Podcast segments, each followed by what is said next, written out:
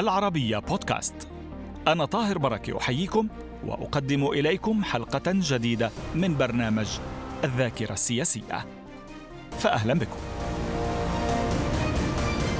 في الحلقة الأخيرة من ثلاثية مع الذاكرة السياسية تعلن وزيرة الدفاع والخارجية الفرنسية السابقة ميشيل اليوماري أن فرنسا لم تشارك مع القوات الأمريكية في غزو العراق عام 2003 لأن الأدلة التي اعتمدتها واشنطن لتبرير الغزو استندت إلى وقائع غير صحيحة.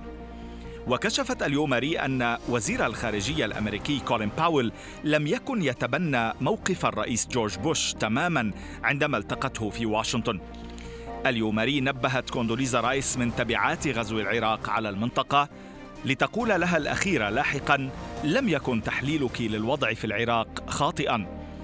وزيرة الدفاع الفرنسية السابقة تطرقت إلى جريمة اغتيال رئيس الحكومة اللبنانية الأسبق رفيق الحريري لتكشف أن الرئيس الفرنسي جاك شيراك كان مقتنعا منذ البداية بأن حزب الله ومن ورائه النظام السوري هما من نفذا الاغتيال.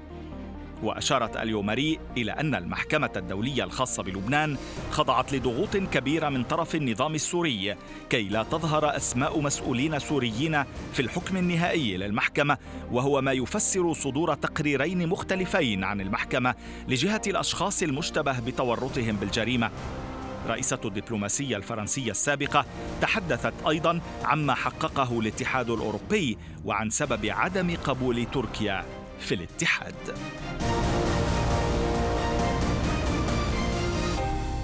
أهلا بك معنا مجددا على شاشة العربية معالي الوزيرة. شكرا على دعوتكم لي.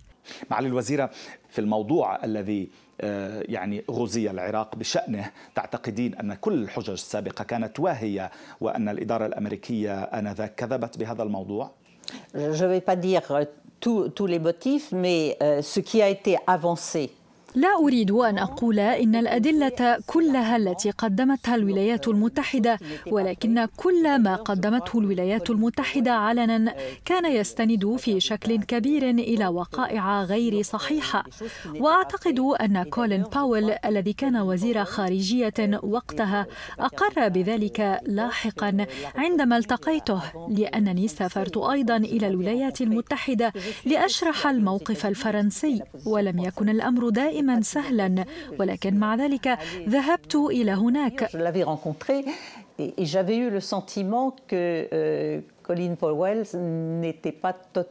وشعرت أن كولين باول لم يكن موافقا تماما أو لنقل لم يكن يتبنى موقف الرئيس بوش عندما التقيته وكذلك التقيت كونداليسا رايس وقتها وقلت لها انتبهي إن ما تقومون به خطأ العراق بلد تعددي صحيح أن موقعه مهم ولكن هناك مواقف مختلفة وقد نخاطر بخلق منطقة غير مستقرة. J'ai revu plus tard Candy Rice qui un jour m'a dit finalement vous n'aviez pas tout à fait tort dans votre analyse. التقيت كونداليسا رايس لاحقا فقالت لي لم تكوني على خطأ تماما في تحليلك للوضع كان ذلك بعد الحرب بوقت طويل ولكنه كان اقرارا مهما وصحيح أن جاك شيراك كان لديه الكثير من الاهتمام لهذه المنطقة من العالم لأنه كان يجد أن هناك الكثير من النقاط المشتركة التي نتقاسمها فهو كان لديه علاقات شخصية مع بعض القادة في دول الخليج ولكنه أيضا كان يحرص على اعتماد سياسة تجمع بين الدفاع عن حقوق الإنسان التي هي في صميم قناعاته ولكن كان أيضا يحرص على احترام الثقافات وسيادة الدول.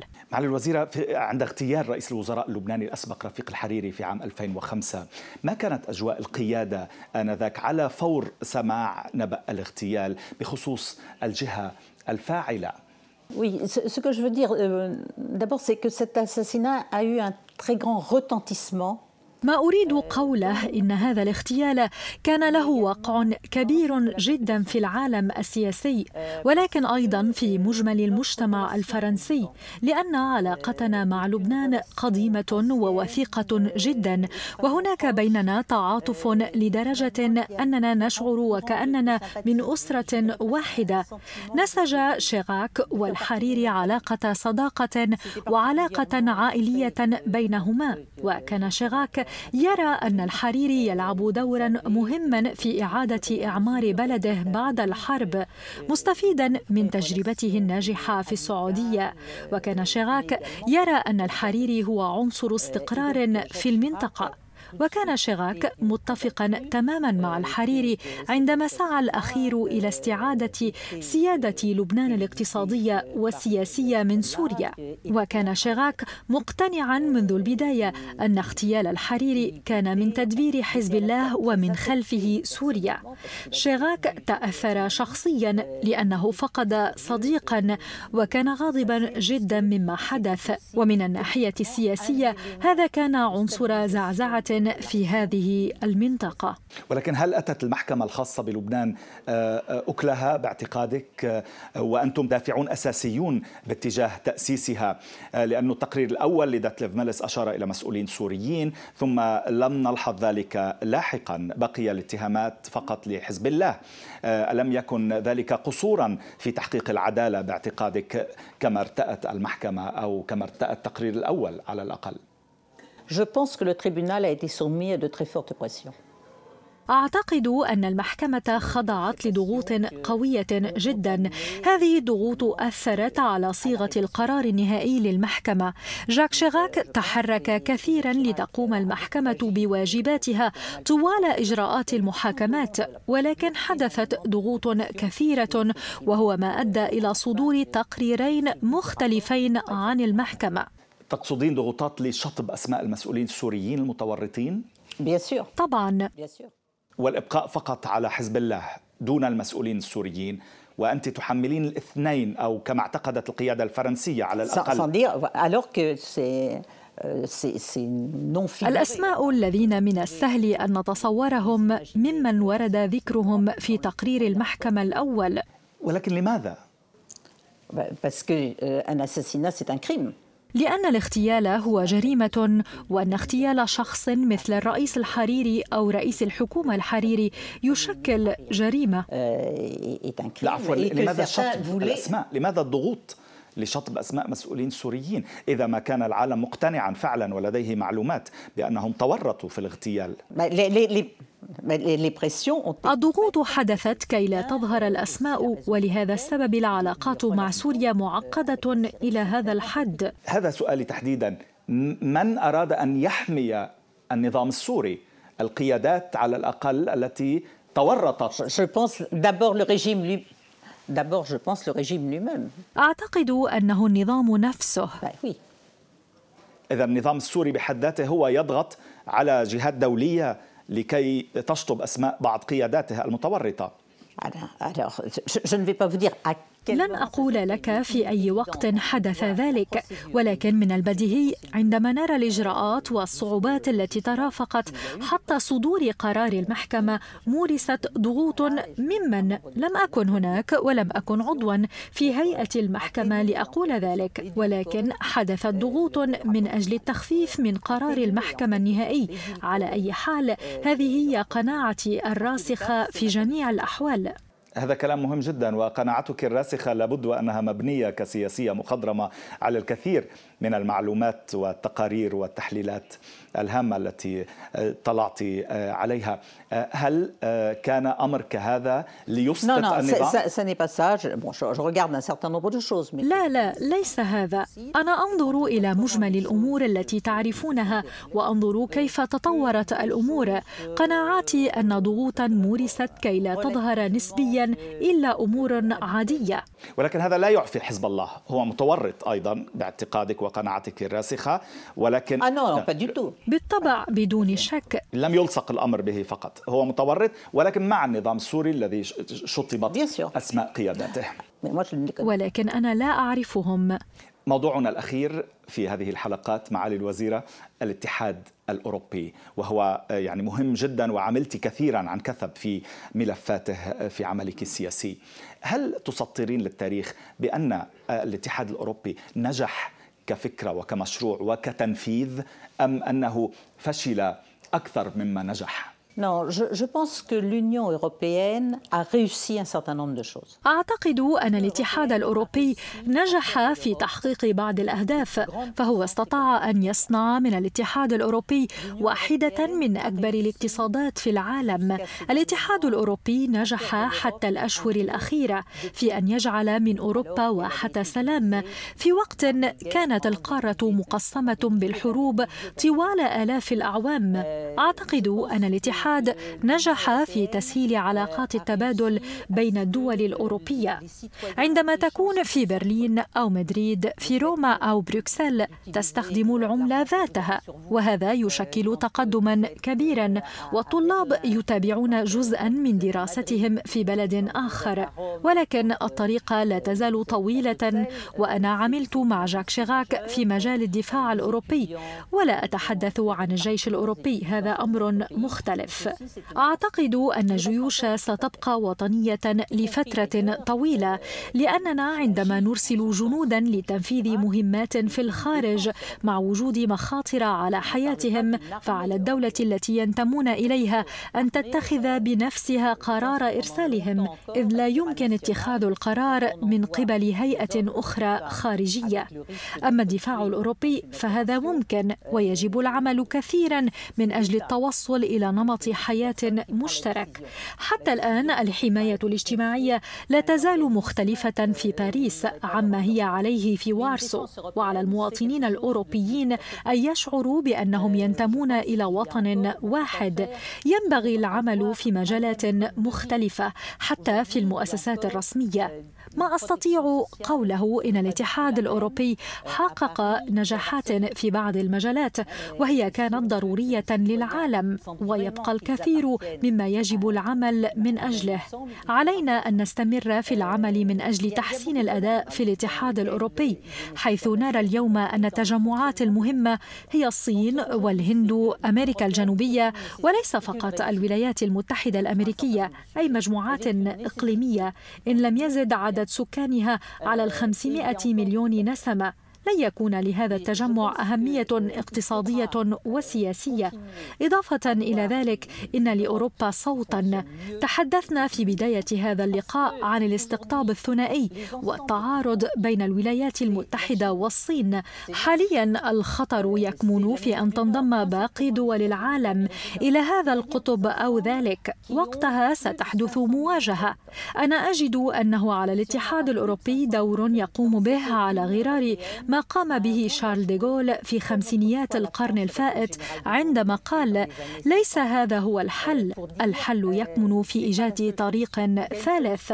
على الاتحاد الأوروبي أن يجمع كل تلك البلدان التي لا تريد المواجهة تلك البلدان التي لا تقف مع الولايات المتحدة في صورة كاملة ولا مع الصين في صورة كاملة. إنما لديهم كلمتهم ووجودهم ومصالحهم الخاصة التي يدافعون يدافعون عنها. لهذه الأسباب أنا أؤمن بالاتحاد الأوروبي ولكن لا يزال أمامنا الكثير لنقوم به. هل منه مشروع الجيش الأوروبي؟ ألم يكن فشلا بأنه لم ينشأ؟ Non, je, je pense qu'il faut avancer aujourd'hui euh, et finalement la guerre en Ukraine كلا أعتقد أن علينا أن نتقدم نحو الأمام.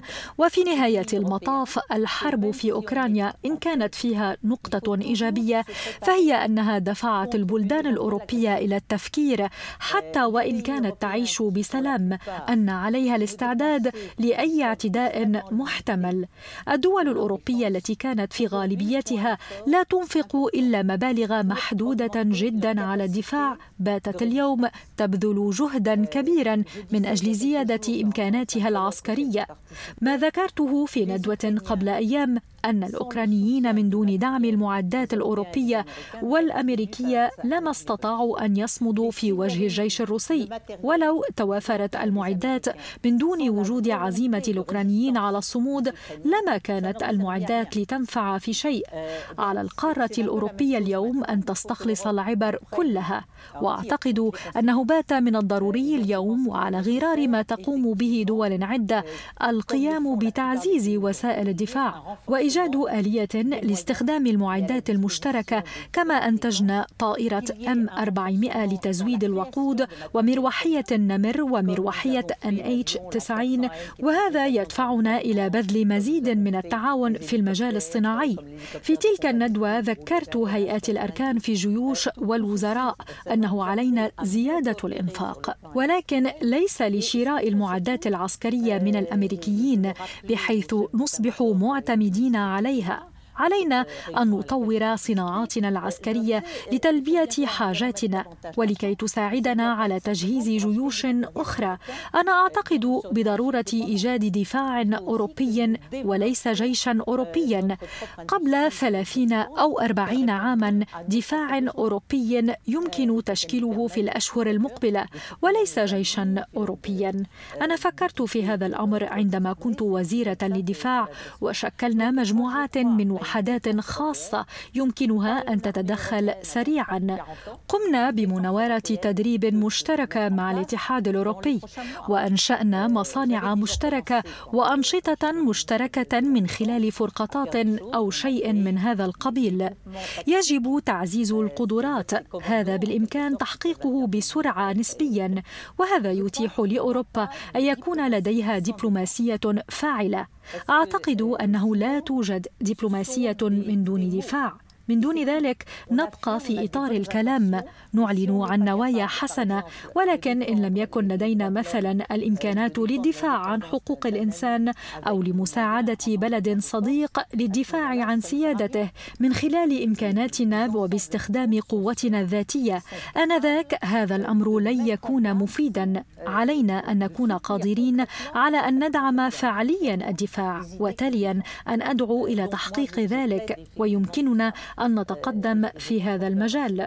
النقطة الأخيرة في الملف الأخير تركيا. ألم يعتبر عدم ضم تركيا فشلا؟ وهل كان لعامل الدين دور في منع هذا الانضمام؟ Je, le, le, problème est là. Moi, j'ai eu deux présidents de la République qui avaient des positions différentes. عملت مع رئيسين للجمهورية جاك شيراك كان مع انضمام تركيا إلى الاتحاد الأوروبي حيث قال إن تركيا على مفترق طرق بين قارتين وكان يريد أن يدفع تركيا في اتجاه القيم الأوروبية بدلا من أن تتجه شرقا أما نيكولا ساركوزي فكان يقول إن تركيا هي بلد بلد كبير وقيمها مختلفة عن قيمنا.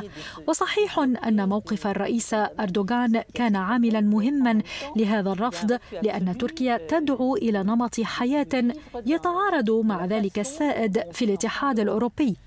إجراءات الانضمام كانت بدأت وقد حدث تقدم في بعض المجالات ولكن في الوقت ذاته كان هناك رفض مطلق للعيش على غرار ما يعيشه مجمل الأوروبيين.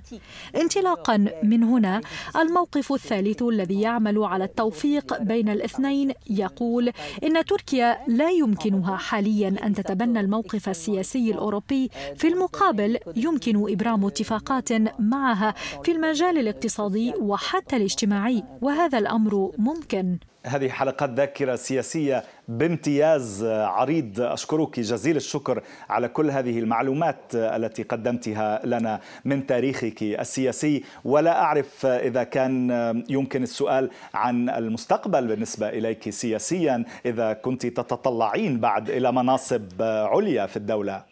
Écoutez, comme je, je vous l'ai dit, moi je n'ai jamais rien demandé. Euh, on m'a proposé des choses et j'ai eu la chance que ce soit des, des choses tout à fait euh, passionnantes. كما سبق وقلت لكم أنا لم أطلب أبدا أي منصب. اقترحوا علي مناصب عدة وكان لي الحظ أنها كانت مثيرة. حاليا ابتعدت قليلا عن السياسة الداخلية الفرنسية وأحاول تقريب وجهات النظر بين الدول لتفادي حدوث نزاعات. هذا ما أقوم به من خلال عدد من الجمعيات ومراكز مراكز الأبحاث في ألمانيا أو بريطانيا أو فرنسا اقدم محاضرات في مختلف بلدان العالم من أجل التكلم عن كل هذا. وبعدها نرى ما سيكون مثيرا في المستقبل فنحن لسنا قادرين دائما على توقع المستقبل. نتمنى لك كل خير على كل. شكرا جزيلا لوجودك معنا معالي الوزيرة في حلقات الذاكرة السياسية وشكرا لرحابة صدرك ولوقتك الثمين. شكرا. وبالعربية أيضا. شكرا لك ومتابعينا على بودكاست.